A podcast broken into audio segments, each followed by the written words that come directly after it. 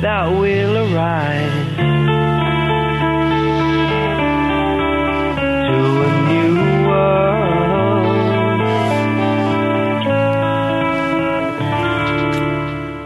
And good evening from Los Angeles. This is your host, Michael Benner. And we're ready for this week's episode of the Fearless Intelligence Self Awareness and Leadership Workshop. We started this, uh, well, this is number six, so it's been six weeks since we began this series.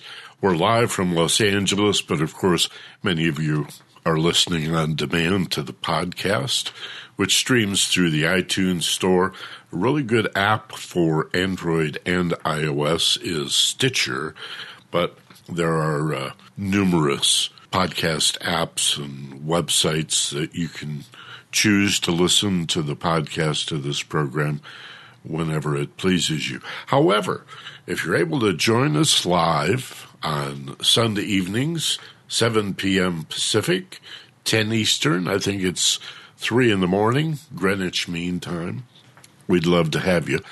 Whether online, where you can ask text questions using the box on the web page, or by telephone, in which case you can participate live. You can make a comment or ask a question, talk to me or even other listeners. And you signal that by pressing star two on the telephone touchpad. Also, you'll notice in the newsletter that we supply you every week, there is a uh, link to a list of alternative or alternate, that's the word I want, alternate telephone numbers all around the world. So if you're concerned about toll calls, that's not an issue for a lot of people anymore. But if it is, you can find a number in your area and avoid toll calls. We're going to talk tonight about some basics, and let me remind you if you're new to this, or if you used to listen to the Ageless Wisdom podcast and you're wondering what's this new thing, this self awareness and leadership webinar about, well, it's a response really to an enormous demand we had immediately after the November election in the U.S. and the shocking result of uh, this Donald Trump character. And uh, again, I want to emphasize, I, I, feel I need to emphasize, and my apologies if you get tired of hearing me say this over and over again, but we really are non political. I'm not interested, at least not in this format, in rebuilding the Democratic Party or what happened to Hillary Clinton. Where is she and what did she do wrong? Of analyzing the politics of any of this. I don't think of Dr. King or Gandhi or the suffragettes or the abolitionists, for that matter, as being political. Of course, their work impacted politics and government and everything else about current events, but they were coming from a moral and ethical place. These are dictates of the conscience. And so many people I know feel this way, but they can't, you know, uh, they just can't seem to find the right words. And if nothing else, that's one of my goals in this workshop is to help you find the words to say to friends and family, work associates, other people you encounter at the health club or whatever, who are living in a binary world where if you resist Trump, then they start talking about what a bad, untrustworthy person Hillary Clinton was. And I'd like to help you say, no, I'm not into this from a political point of view. It's not about politics. It's about decency and civility. It's about the threat to democracy that this man poses. Remember, those of us in the U.S. are very well aware of this, but I think it's good to remind everybody in the world that's listening to this. Again, whether live or by podcast, Donald Trump is not a Republican. For most of his life, he was a Democrat. If anything, he's an opportunist. He's not a politician. He doesn't have political positions.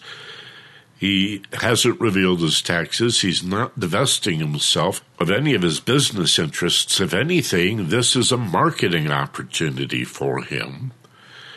That's primarily what he's about is making money, acquiring money, living in a castle in the sky surrounded by gold. And he loves power and he's attracted to dictators and that does not bode well for democracy we have this uh, relationship with Russia and the dictator Putin, who's been in office for 16 or 17 years now.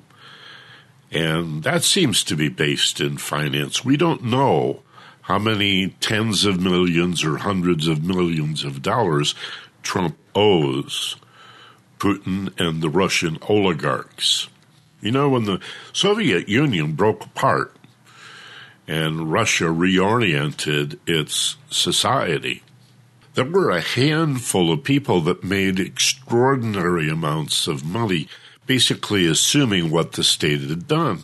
And they took advantage of a good old boy network that was built around the KGB and the military, and that's Putin. He was the he was the head of the KGB. So the goodies were passed out. Here's a billion for you. Here's two billion for you. Hey, you're a close friend. Here's three billion for you. And that's who basically runs the Soviet Union. Not unlike the United States in many ways. I know this argument is often made on the internet. Michael, you're getting sucked into this trap of choosing good billionaires over bad billionaires. And I understand the influence of extremely wealthy people on government and politics, but there still is something called our Constitution. There is still a Bill of Rights in the United States that Russia does not have. There are, until recently, free and fair elections, which is something that Russia does not have. And we can argue foreign policy, but again, that's really not my interest. Our interest in doing this webinar is helping you cope from the point of view of not politics, but emotional intelligence. You're all mentally intelligent, but we can all benefit from emotional intelligence. That's why I call this the Fearless Intelligence Self Awareness and Leadership Workshop, because Fearless Intelligence, besides being the name of a book that I've written and um, finishing and will be available soon, is a way of describing emotional intelligence, of developing self awareness, of learning to manage our emotional feelings. That's really what it's about at the core. And then it radiates out in leadership and empathy and compassion and relationship management all follow. First the intrapersonal, then the interpersonal. And that's really the scope of why we're here, is because the attack on democracy posed by the Trump administration, uh, just two weeks now from inauguration, from taking power, is so significant that many people in the U.S. and indeed around the world are terrified. And fear by any name, whether it's big fear like panic and horror and terror, or just small amounts of stress and anxiety and nervous apprehension causes pain. Every emotional pain, everything that hurts emotionally, they're called negative, but as you'll come to understand, it's not that they're unhelpful, they're actually our, our hurtful feelings are very helpful. They're called negative because they hurt and they're symptoms of a psychological condition that needs our attention. So understand that all of your anxiety, your anger, you may even describe it as hatred, your contempt, your disgust, uh, whatever words you attach to the feelings of stress and anxiety and fear that you're feeling, they're all symptoms of what we do not understand, whether dangerous or not. Now, there are certain dangers posed. Donald Trump is going to have access to the nuclear codes, and he seems confused, according to well documented reports, about why we can't use nuclear weapons.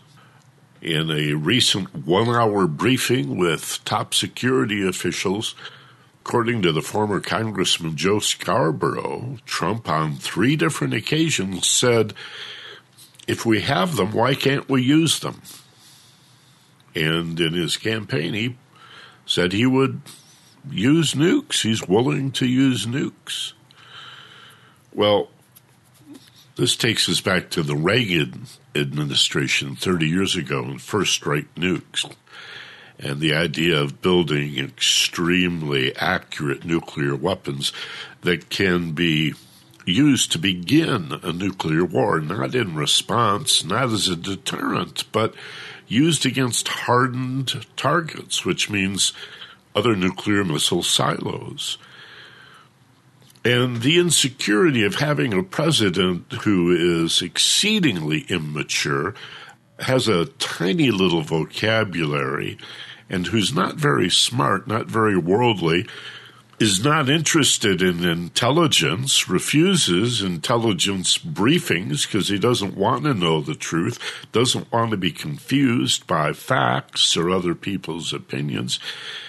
He's been winging it all of his life, and he's going to continue to do that. So, that kind of instability, that kind of trepidation and uh, anxiety is something we all have to deal with, whether we're in America or anywhere else in the world, Europe or the Middle East or Asia, Africa, South America. This is a shrinking globe as climate change is made evident. And when it comes to international tensions, the likelihood of war, Donald Trump as the commander in chief, it's just absurd on the surface. It's difficult to get your brains around to even accept without some degree of denial that it's even happening. It's just hard to believe. He's such a goofy, goofy guy. We have this emotional immaturity, this lack of sophistication, this complete disinterest in intelligence, information, and truth and then we have the sociopathy, the narcissism, the extraordinary ego. There's no such thing, by the way, as a healthy ego. A big ego is not healthy. a big ego is severely neurotic and borderline psychotic in some people because they're motivated to say things and do things that are not in their interest and not in other people's interest. It's like uh, the guy with the swagger or the chip on his shoulder, the barroom bully. We've seen Trump bully his way right through the primary and then the convention with name calling. Instead of policy, he's a name caller. So, bottom line, a lot of us are very anxious. This is something that uh, most women and many men are willing to admit, but of course, the dictates of masculinity are such in many parts of the world that a lot of guys don't like to admit that they are terrified or or frightened. They might say, "Well, I have my concerns, but again, a little or a lot." All of this uncertainty is stressful. It produces anxiety, whether you're willing to call it fear or not it underlies every heartache, every hurt. And that's what we're here to talk about. Now, before I go any further, I want to mention that I have a guest scheduled for two weeks from tonight. I'm very excited to be able to present to you Andrew Harvey, who is a prolific author of over 30 books. And I've been interviewing Andrew for something like 15 years or more. And he's a remarkable man, Oxford educated, British, born in India, and extremely well educated, very sophisticated, and a very spiritual man who has written at least one book devoted to the concept of sacred activism. Again, what does it mean to be a spiritual activist or a sacred activist? Well, we're going to talk to Andrew about that two weeks from tonight on the 22nd. So you may want to circle your calendar. That would be a good time to listen live. Sunday night, 7 p.m. Pacific, 10 p.m. Eastern Time, 300 hours GMT. Actually, it'll be the 23rd in that part of the world. But f- for America, it'll be Sunday night, January 22nd. Andrew Harvey will be our live guest, and he'll be taking phone calls from you and discussing sacred activism. And what does it mean to be motivated by your heart more than your mind? To be motivated by, above all, your conscience, not just your consciousness, but that part of conscious awareness known as the conscience. Part of you that knows right from wrong, that says, well, not only am I anxious and nervous, but I'm resisting Donald Trump and everything he stands for because it's a moral and ethical imperative that I do so. And we'll have other guests in the future as well to not only stimulate listenership, but to get more people hopefully involved in the live event and more people calling because it's really an exceptional listener that calls. So most people listen on demand and then of those that do listen live, very few listeners are ever going to, how shall I say, release their bashfulness enough to want to be on the air. But it's just you and me. That's all. You, it's just a regular telephone call. It's it's no big deal. But I think having guests, authors, experts, people like Andrew will help us in that regard. So that's coming up soon. I'm excited to tell you about that. This is a one hour webinar, and I do want to uh, check in with you. So if you are on the telephone and have a question or a comment, star two on your telephone touchpad will indicate that to me. I can unmute you one at a time. And if you're listening live on the internet, on the web, you can submit uh, any question in the text box on the uh, bottom of the page in front of you. Just remember to click the submit button. Doesn't do any good if you type it in there and don't click the button. You got to send it through. And we'll do that in a little while.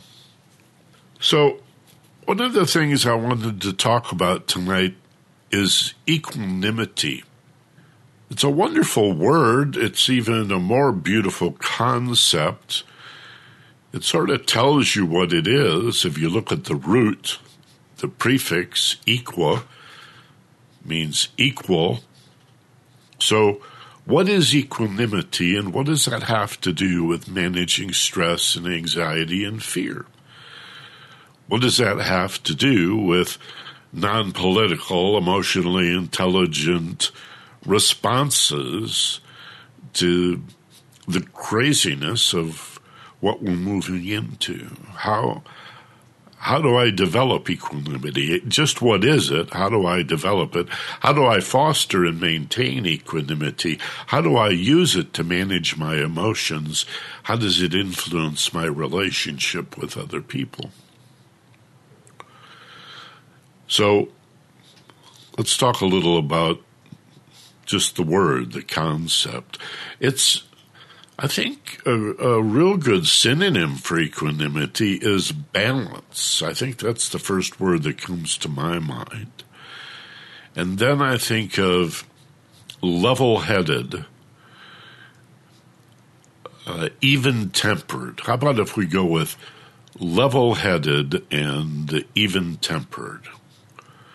So, equanimity is the practice of staying in the center, not going to one extreme or another.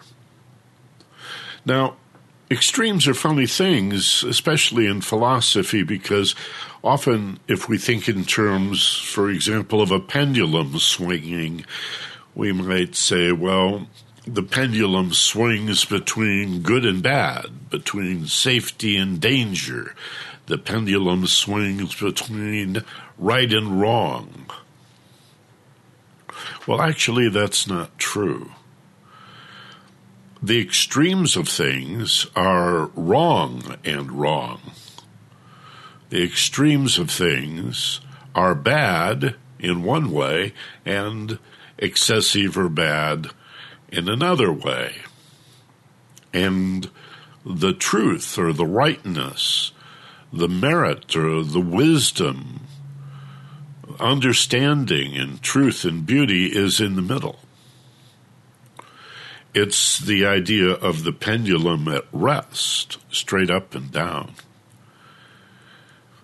In esoterics, this is sometimes called the middle pillar, as if the outer pillars represent the extremes as far this way as you can go and as far that way as you could go.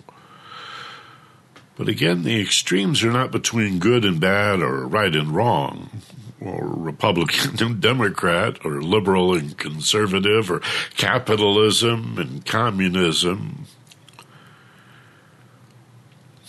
It doesn't work that way. Extremes are to be avoided. And when the emotional pendulum swings within you, you get off balance. You move off of your center. And whichever way the pendulum swings, in fact, we usually think of it in a two dimensional sense, but the pendulum also goes around and around. So it could be left and right, forward and back, 360 degrees. But the model is important to understand because we want to stay toward the center. Now, in many things emotional or even mental, it's not a matter of just always being on the 50 yard line. I'm going to mix my metaphor a little bit here. Or being that dead centered pendulum, you get to swing this way or that. You know, you get to go out and have fun. You get to be excited. You, it's okay to express anxiety one minute and to be, you know, overjoyed and um, enjoy hilarity the next minute, and a little bit over the top this way and a little bit out of control that way. Well, that's just fine. That's what makes each of us human and unique individuals, and you know that's how Jack avoids being a dull boy, so to speak. So, I'm not saying we should live our lives like monks in the midst of a meditation and always be perfectly calm and relaxed. You get to be excited and you get to be frightened. And the best way to deal with these emotions is to feel them fully and express them deliberately. And as you do that, you come back to the center, you feel the balance, and you can focus that energy. Let's take anger, for example. That anger, I think, is a great example. Because we all know it, and in many ways, it's the king of negative emotions. It's the greatest of all heartache, and the most likely to lead to regrettable behavior, along with its first cousin, hatred. Three or four weeks ago, we talked about the absurdity of fighting hatred with hatred and opposing anger with anger. And I pointed out that emotions are contagious. So if somebody is angry at you, and anger is threatening. I mean, from an evolutionary point of view, that's what anger is. It's a way of frightening your enemy, scaring the opponent. If you're angry at them, they're supposed to turn and run away. You're, you're scary, but it's also the very nature of emotions that that they are infectious. They they really are contagious. So what does anger do? If somebody's angry at you, when somebody expresses anger toward you, it's likely that your unconscious defense is to become angry too. And you both have this righteous anger going on and very quickly forget who started it. Although each will accuse the other of causing, you damn right I'm angry. right. And yet, think of the potential for doing and saying things that we later regret.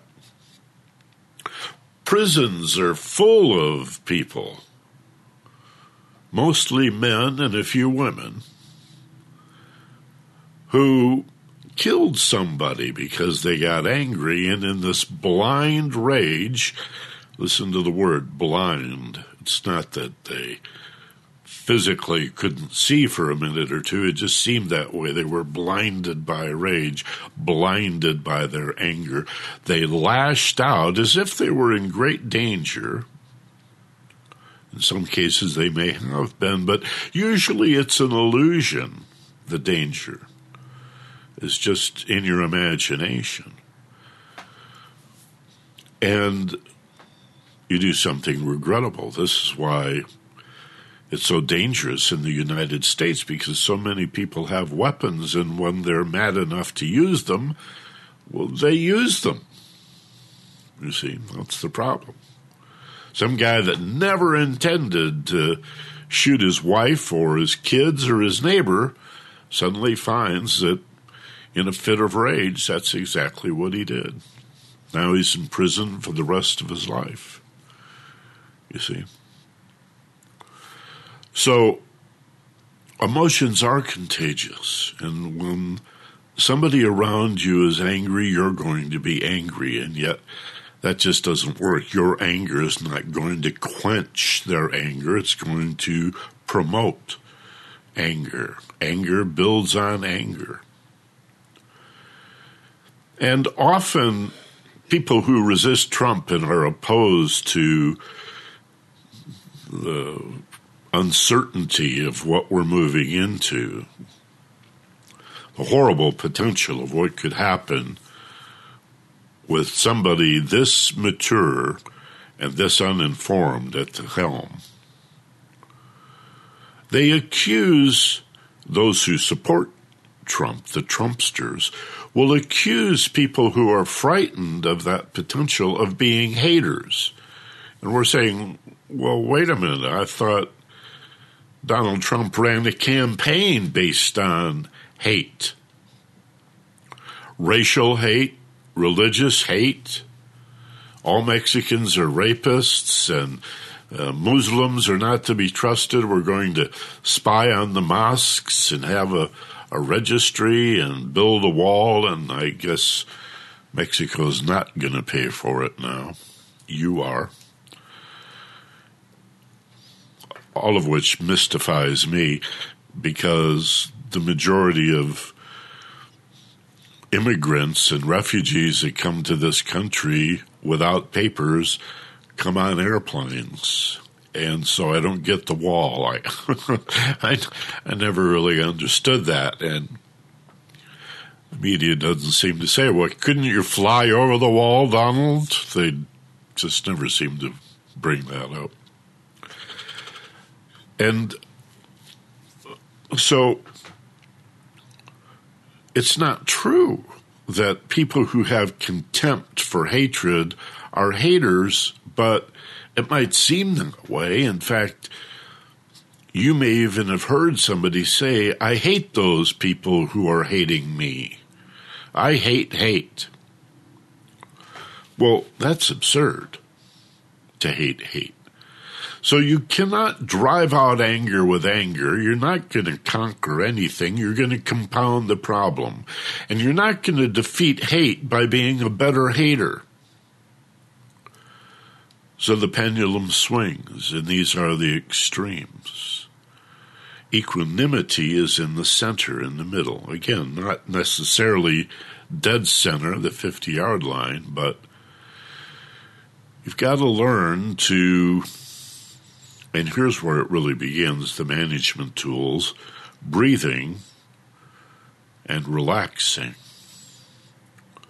Learning in the moment to take one or two or three or four nice, slow, deep breaths. And as you exhale, particularly, create and sense in your body a letting go feeling. What this does is cause the amygdala in the center of the limbic brain, this is called the lizard brain at the base of the skull, to feel as if you're actually safe. That your fear and your stress and its symptoms, in this case anger and hatred, are the result of what you do not know, of what you do not understand, the uncertainty of the situation and what might happen, whether dangerous or not. And the amygdala in the center of this lizard brain, this limbic brain, its job is to keep you alive and help you survive real, clear, and present danger. And right now, the danger is a potential. What's really frightening is what we do not understand. And so the antidote is to understand it. That's equanimity. That's self awareness. It's understanding. That's the antidote to anger. That's the cure for hatred. That's what each of us needs to do, and we're going to talk more about doing this. About exercises in mindfulness. We're going to talk about the importance of knowing when to step forward and assert yourself, and also when it's important to hold back and think of time as being on your side. So I'd like to talk more about this, especially with you, if you're willing to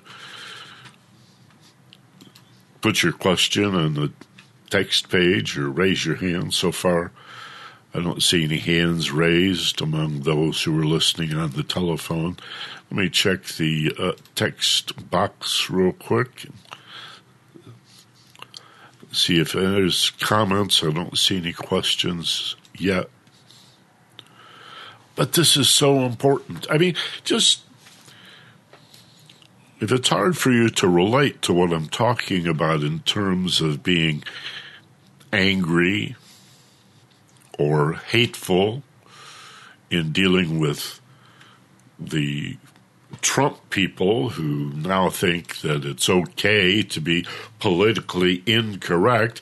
They now have license to express their racism and their hatred and their fear, and their hatred and their anger and their fear is causing you to feel similar feelings. And you think, yeah, but mine is justified because I'm the victim of their anger and hatred and fear. You got to remember breathe. As you exhale, create and sense a letting go feeling. This amygdala in the limbic brain will relax. Think of the pendulum as moving not so far to the extreme, but just around the center of being level headed even tempered, centered, well balanced, and much smarter, you see. You're not going to say regrettable things. You're less likely to do something that you regret when you breathe and relax. You know, Michelle Obama says, when they go low, we go high. Well, this is how to do that. How do you remain composed or regain your composure when there's a frightened, ignorant person screaming at you about the people in the world called them who are coming after us? I mean, you need to recognize that a big, big part of the right wing agenda, beyond the idea of limited government and being fiscally conservative and balancing budgets and and uh, un, you know uh, deregulating enterprise, all of these right wing talking points. A big part of the base is simply fear and ignorance. Now, I know to say that about somebody who is other than you is, well, I, I, I run the risk of sounding arrogant or pompous, but it happens to be true. I mean, who's got all the guns? The hippies? The liberals? I don't think so. All, all the the guns are the right wingers. Why do they have all these guns? Two thirds of Americans have no weapons at all. We're and we're safe. We feel safe. We're, we're not threatened. Only one in three Americans have a gun, although there are more guns in America than there are people. So the people that have guns have lots of them, as if more guns are going to make them more safe. And of course, anybody that does the study finds out that the people who are victims of violence tend to be the people who fixate on violence, who are afraid of violence and willing to be violent to protect themselves from violence. And all fear is based on what you don't know, which is frightening and confusing, which creates more fear and more confusion and more anxiety and more ignorance and you see the way the mental and emotional parts of fear and ignorance feed each other? More anxious, emotionally, more confused mentally, creates more anxiety and more confusion, more fear and more ignorance, and more fear and more ignorance, and grab a gun and now the enemy is anybody who doesn't look like you. Anybody that doesn't speak your language, anybody that doesn't go to your church. Well, that's not conservative, that's reactionary. And it borders on neurosis and psychosis. It's a phobia. It has a name xenophobia. By the way, Google says that, that one of the biggest increases in words being searched in the last six months has been this word xenophobia, spelled with an X. If you have a hard time, hard time trying to find it, it's not Xeno with a Z, it's Xeno with an X. And essentially, it means fear of anything or anyone that is different from you. So, it's part and parcel of right wing thinking beyond what it means to be a political conservative to think that anybody that's different is bad, that there is a world of us and them good guys and bad guys. war is a great example. You have opponents shooting at each other, both of whom are convinced that God is on their side. God wants you to kill. Armies have preachers, ministers, priests, imams, rabbis, gurus, holy men, shaman, to pray for them and to petition the gods, the sky gods, or the sky god, to support them in battle. Crusaders or jihadists. And they think they're opposite, but it's like it's like that Mad Magazine cartoon, Spy versus Spy. So opposite that they're identical. They have more in common than difference. And so, what often is seen as an opposite is a mere image of you. And there is some of that in left versus right, in conservative versus liberal. But there's many ways of looking at this where that falls apart.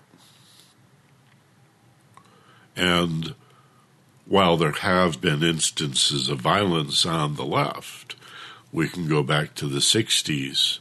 We almost have to go back to the 60s and the SLA, the Symbionese Liberation Army, and uh, a handful of violent anti war actions, the bombing of the math building in Madison, Wisconsin in the early 70s or, or late 60s. Uh, there, there are incidents where the extreme left will behave violently, but they pale in comparison to the violence on the right. And not to excuse it, but a great deal of left wing violence is precipitated by provocateurs who are police agents or government agents that are designed to promote or provoke that violent activity. So I wouldn't say all violence is on the right, but the idea of being a reactionary, of being frightened by anything that is different, while you will find that all across the political spectrum, left as well as right, it's not it's not equal. it's not even close. The left is much more tolerant of diversity. In fact, not not only tolerant but willing to embrace and promote diversity, to see people who are different as a resource that we can draw upon that that makes us better and smarter and richer and all better off.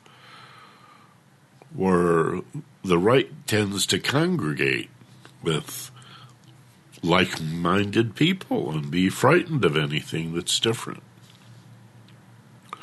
So I have to be careful about using too broad a brush. I always have. In 40 years of doing radio talk shows and writing commentaries and, and then doing the news as well.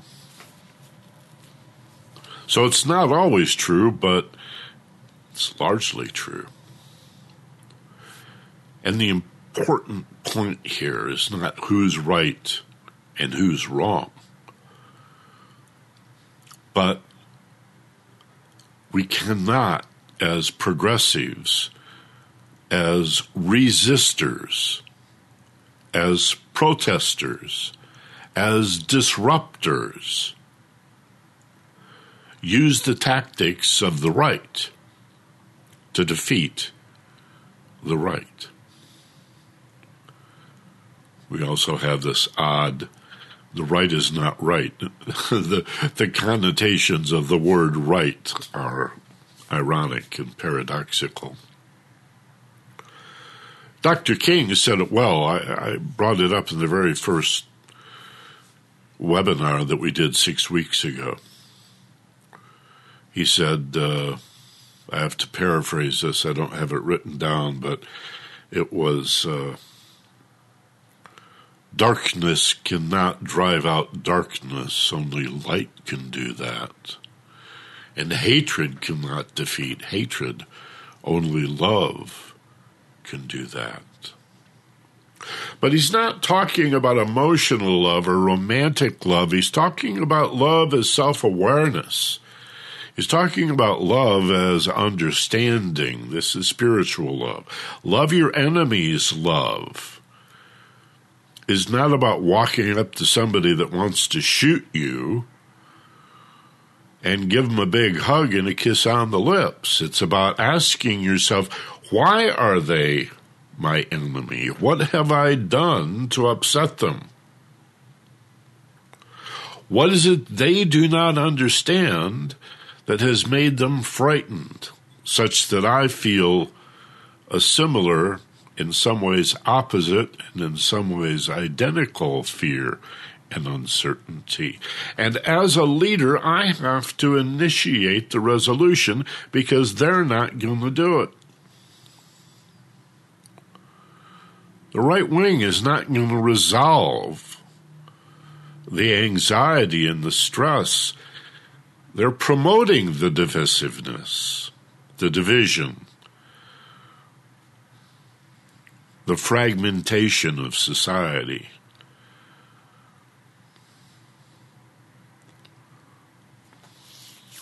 A friend of mine from many years ago found himself involved, re-involved is maybe a better word, in a, a religious movement, a born-again evangelical religious movement.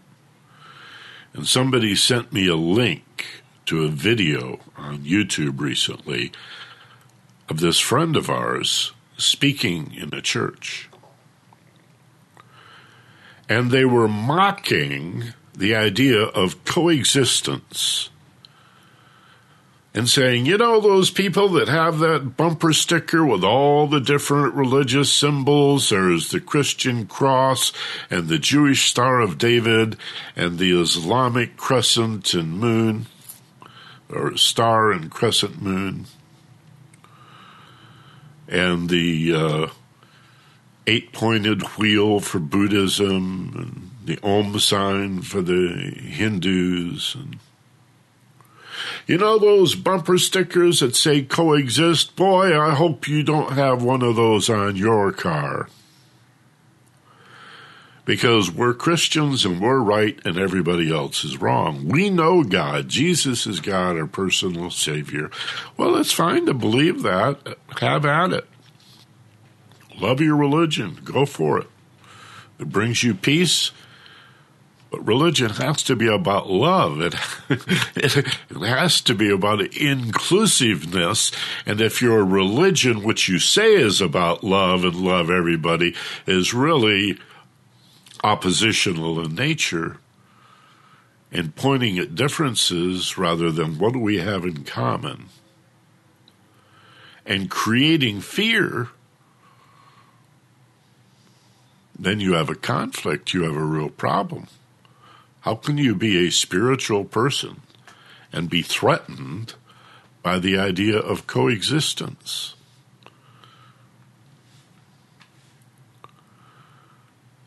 I have seven minutes before the top of the hour, so if you have a comment or a question, this would be this would be the time to pass it through. I do have a couple of comments from uh, Gig Harbor, Washington. Boy, I'm going to zoom into this. My eyes sometimes make it hard for me to read. This fellow, uh, Brad, says, Michael, this is not about racism. This is about a rebellion from the status quo where the U.S. government has turned into a machine of corruption. As you mentioned, Trump is not a Republican. Is a liberal Democrat. Well, he has been in the past, but not a very well educated or well informed liberal. Uh, Donald Trump does not strike anyone as being particularly intelligent. Well, it is about racism, Brad. I'm sorry, you and I will just have to disagree. When you say Mexicans are rapists and Muslims are the problem, you talk about Islamic terrorism. I mean, uh, imagine if everybody in America that committed a murder was called a Christian murderer or a Christian terrorist. Or maybe some Jewish fellow goes out and shoots his wife or his neighbor over the back fence. The news people don't call them Jewish terrorists, right? That little white racist kid, that Klan kid in uh, or was it South Carolina that killed all those people in church, sat with those black people in church, prayed with them in church, then whipped out a gun and bang, bang, bang, bang, started shooting them. He's a racist. The Klan supports Donald Trump. Get it clear. This is part of fascism. This is part of what the Nazis were about. It's what my father and many other dads and uncles and women too fought against in World War II was white supremacy and racism. To pretend it's not about racism, that Trump's election is only some reaction to corrupt government, well, here comes the new boss, same as the old boss. I'll be the first to admit the government is corrupt that all of our institutions have been corrupted. Who can you trust? The media? Well, of course not. Your church? Well, you better make sure the priest doesn't rape your little children. Schools? Corporations? Trust corporations? State government? Ask the people of Flint how's their water. All of our institutions are corrupt. But you don't bring in an even more corrupt new form of ignorant corruption. I mean, that's exactly what happened in Italy and Germany in the 30s. Corruption goes hand in hand with dictatorship and vice versa.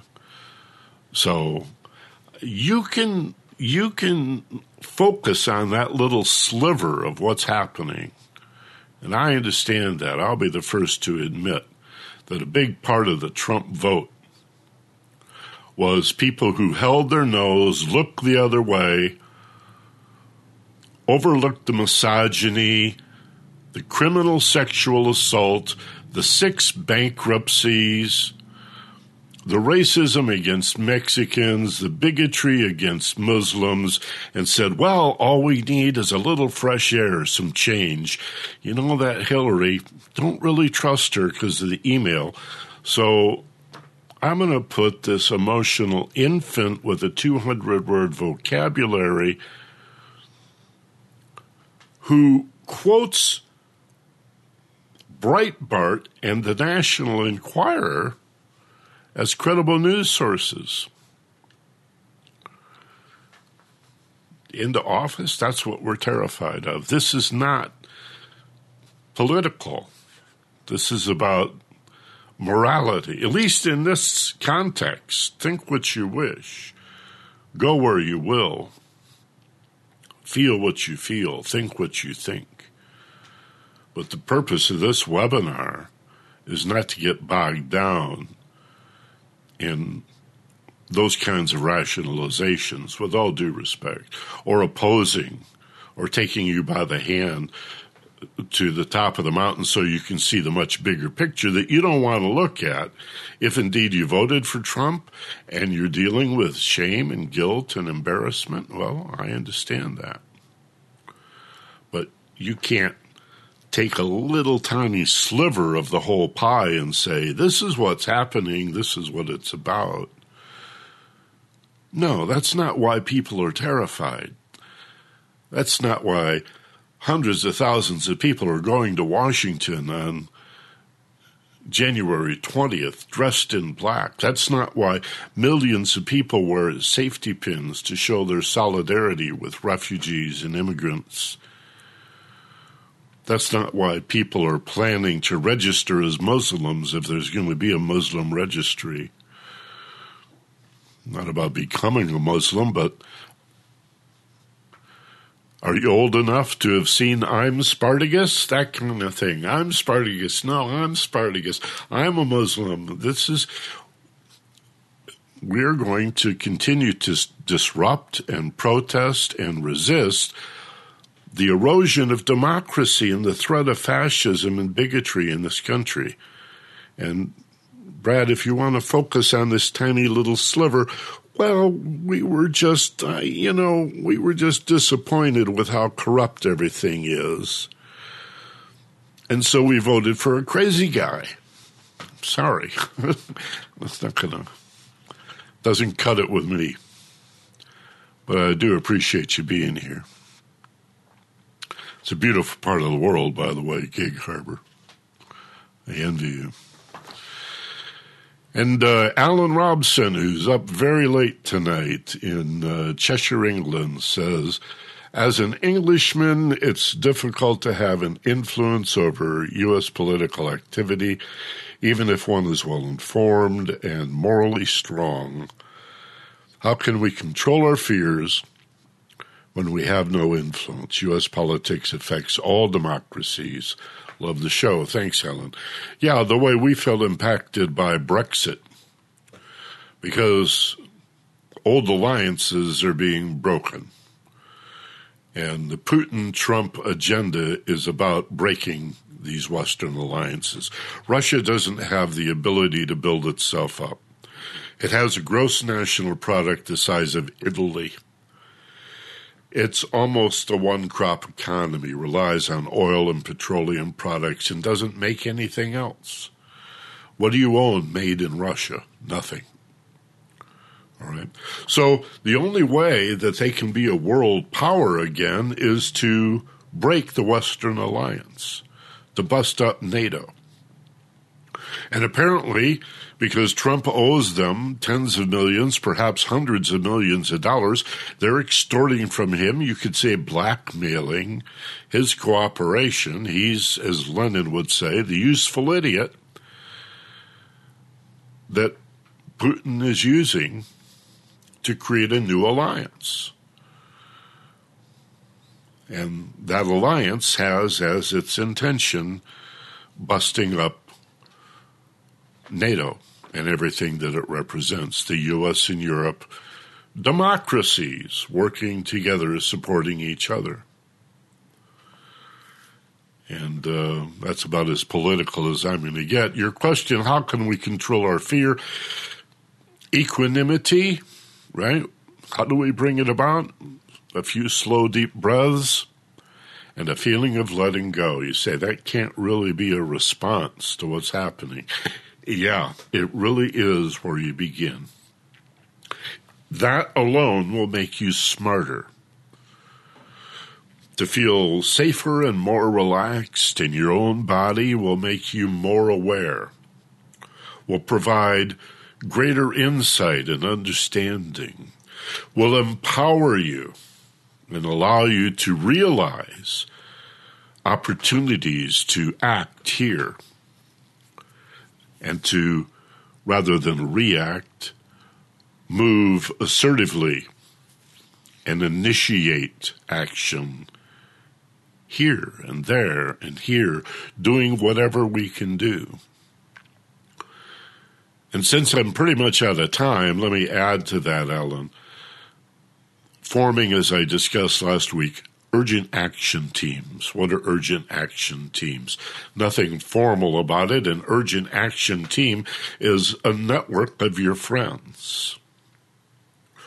And you create a group on Facebook or you get a, uh, a group in your WhatsApp app for urgent action so that if something comes down, you can act quickly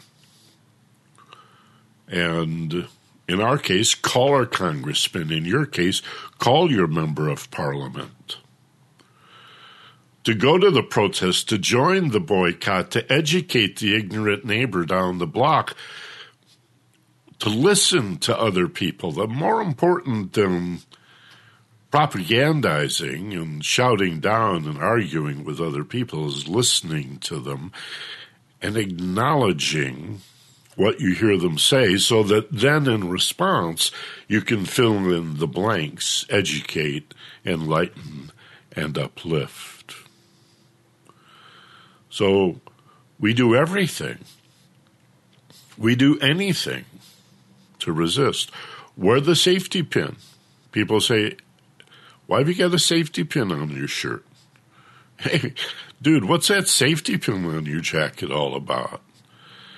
You say, well, it represents safety. It, it, means that people can safely approach me if they're refugees, if they're minorities, if they're women, if they're afraid, for any reason, they can approach me. That's what the safety pin means. It started in Europe and is spreading to the United States. We're going to talk more next week about the specific activities on January 20th to disrupt the inauguration of uh, Donald Trump. We're going to talk about the Women's March on the 21st, about wearing black, about doing everything. But tonight's lesson is equanimity. Breathe. And as you exhale, relax and bring yourself back to the center. Find that balance. All right. Level headed, even tempered. That's a means of fostering and maintaining the highest level of intelligence, awareness, insight, and understanding that you could possibly create. Don't let yourself get knocked off balance by the contagious nature of uh, negative emotions, hostility and anger and such. Well, I want to thank you for being with us tonight. That's all the time we have. We're going to duck out of here. We went over a few minutes. Remember, this program will be podcast the replay will be available in about 20 minutes on the same event page. And then a couple of days down the line, I'll have the podcast posted through the iTunes store. Stitcher is a great app to use, and pretty much any other podcast directory on the internet. Except for rare occasions, we'll be here every Sunday night at 7 p.m. Pacific in the U.S., 10 p.m. New York time oh three hours Greenwich. And as always, be gentle, love life, and take care of each other. From Los Angeles, this is Michael Benner. So long.